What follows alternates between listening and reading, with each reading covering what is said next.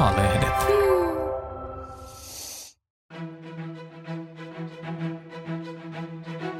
Eevan politiikka-podi. Totuuksia Suomesta. Tämä on Eevan politiikka-podi Totuuksia Suomesta. Ja minä olen Eevan päätoimittaja Mari Paallosalo Jussinmäki. Tervetuloa. Tässä podissa fiksuimmat tuntemani naiset kertovat, mitä meidän pitäisi tietää, kun päätämme tulevaisuudesta. Minun tehtäväni on pitää huolta siitä, että se tapahtuu terävästi, vapaasti ja pelottomasti ja runsassa kymmenessä minuutissa. Tällä kertaa aamiaiskaverini ja keskiäkäiset naiset, Sitran demokratia- ja osallisuusteemaa johtava Veera Heinonen ja konsulttiyrittäjä, terveydenhuollon johtamisesta väitöskirjaa tekevä Elina Yrjölä kertovat totuuden perusterveydenhuollosta. Veera alustaa, aika kaksi minuuttia. Se alkaa nyt. Mahtavaa, kiitos. No, Suomen terveydenhuolto on akuutissa kriisissä ja, ja tässä jälleen esimerkki kriisistä, jonka siemenet on kylvetty jo useita vuosikymmeniä sitten tehdyillä päätöksillä, jotka ovat johtaneet siihen, että meidän perusterveydenhuoltomme on rapautunut. Ja harmillista tässä on se, että sote-uudistus ei varsinaisesti tätä asiaa ainakaan tässä vaiheessa ratkaise. Ja meidän perusterveydenhuolto niin, niin vaatisi siis lisää resursseja ja ehdotankin pohdittavaksi, että me tota, yhdistettäisiin työterveys, terveyskeskukset yhdeksi kokonaisuudeksi, perusterveydenhuollon kokonaisuudeksi, jotta meillä näitä resursseja jatkossa tähän olisi.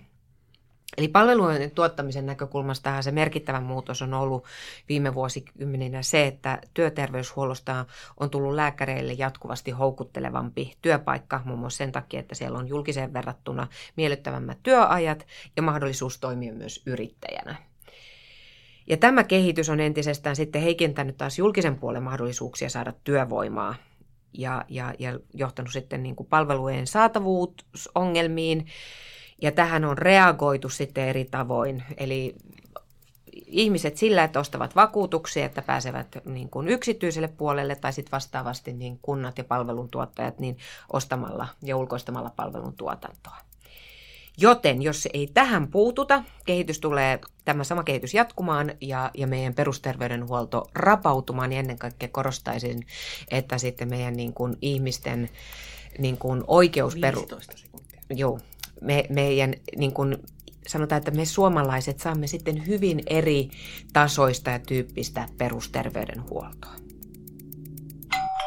Kiitos Veera.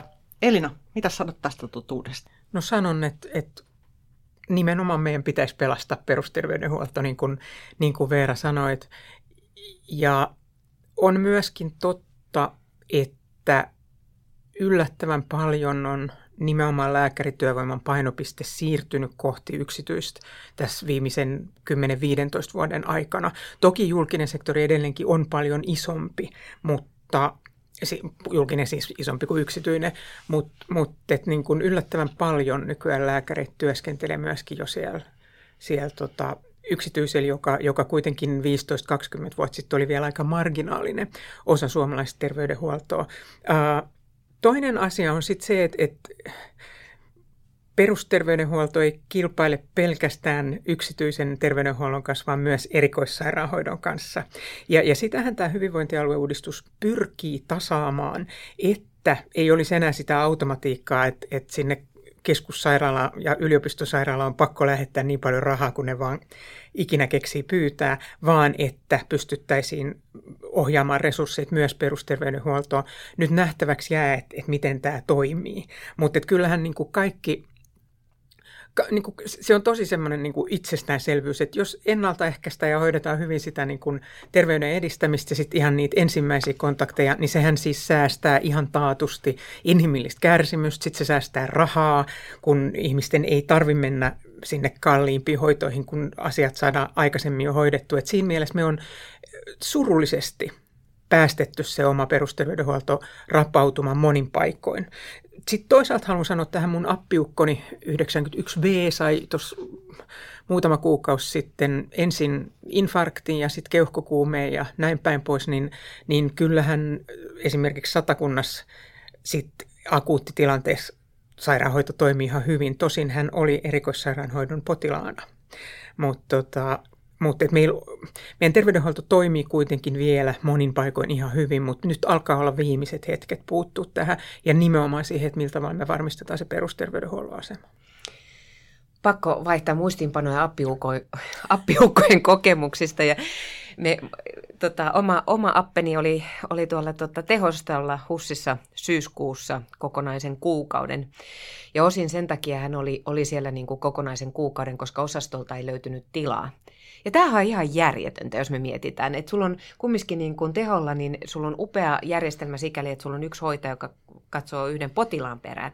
Mutta ei se nyt meidän yhteiskunnan kannalta ole hirveän järkevää, että hän pitää siellä sitä paikkaa ja, ja tota, hänellä on tämä hoitajaresurssi käytössään ihan vain sen takia, että ei ole sit sitä niin kuin jatkohoitopaikkaa. Niin. Ja, ja tämähän on niin kuin päivystyskriisin yksi keskeinen ongelma nimenomaan. on se, että, että kyllä siellä päivystyksessä pystytään ihmisiä hoitamaan, mutta kun ei niitä saa minnekään eteenpäin sieltä. Täm, tämäpä se, ja, ja tämän takia niin kuin ehkä mä vielä palaisin tähän, ja, ja mua oikein mietityttää, että tota, mä tiedän, että tämä on niin kuin epäsuosittu mielipide, koska olen itse myös työssä käyvä ihminen ja kaikki kollegani ja muut vastaavat hyötyy tästä hyvistä työterveyshuollon palveluista ja, ja käytän niitä toki itsekin.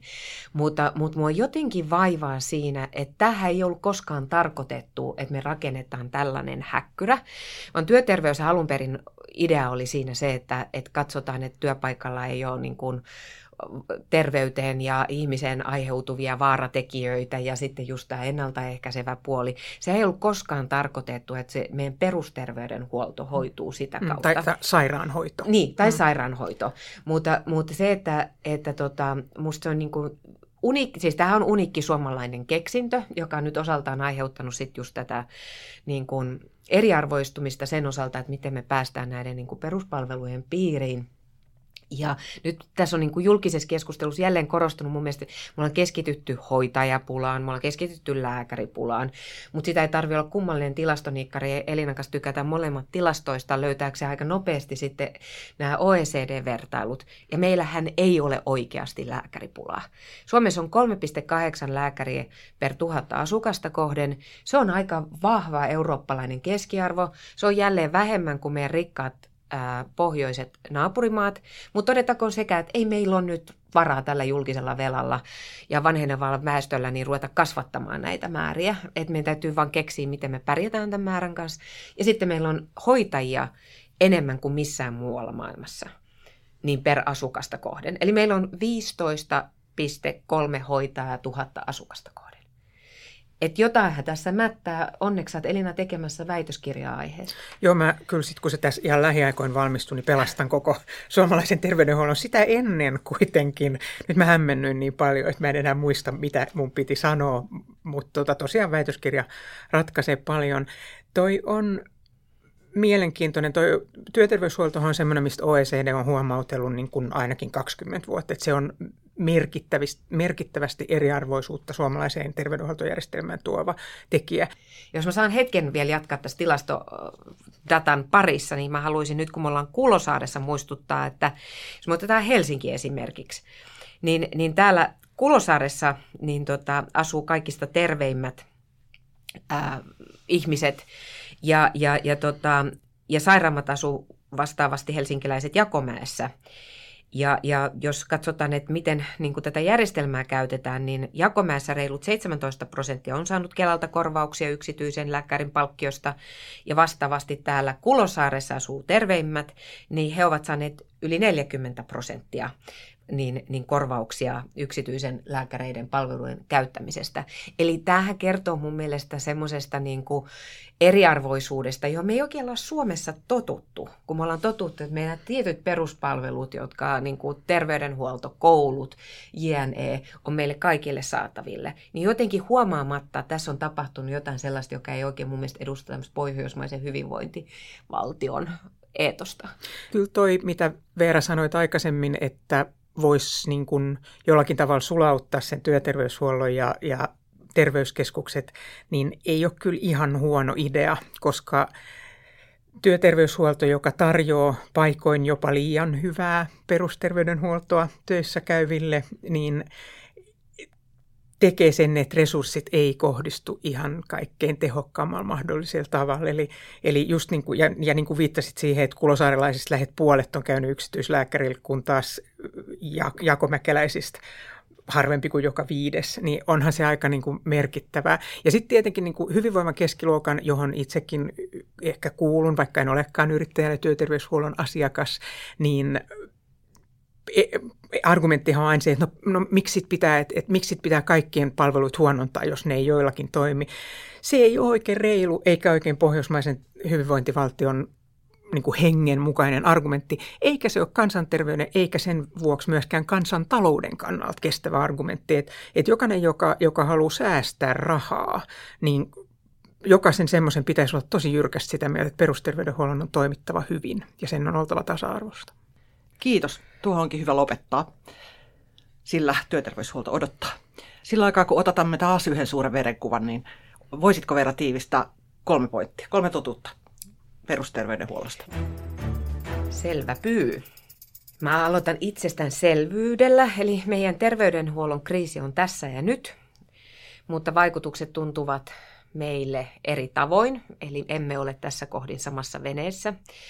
Ne, jotka ovat työterveyden piirissä, saavat hyvää perusterveydenhuolto ja muut varautukaa jonottamaan. No, sote-uudistus. Se ei nyt ainakaan heti tätä ongelmaa ratkaise, mutta voimme kaikki vaikuttaa hyvinvointialueilla vaaleissa, asukaspaneeleissa ja asiakaspalautteessa. Eli ole tarkkana, kun vaikuttamisen paikkoja tulee. Ja vielä viimeisenä fakta. Suomessa ei ole akuuttipula lääkäreistä tai hoitajista, kun vertailee kansainvälisiä tilastoja. Mutta julkisen terveydenhuollon ongelmat ja kuormittavuus ajavat henkilökuntaa joko yksityiselle tai pahimmissa tapauksessa kokonaan pois alalta. Kiitos Elina, kiitos Veera. Siinä olivat tämänkertaiset totuudet Suomesta. Muodosta omasi, muista äänestää ja vaadi poliitikoilta parempaa. Keskustelu jatkuu osoitteessa eeva.fi.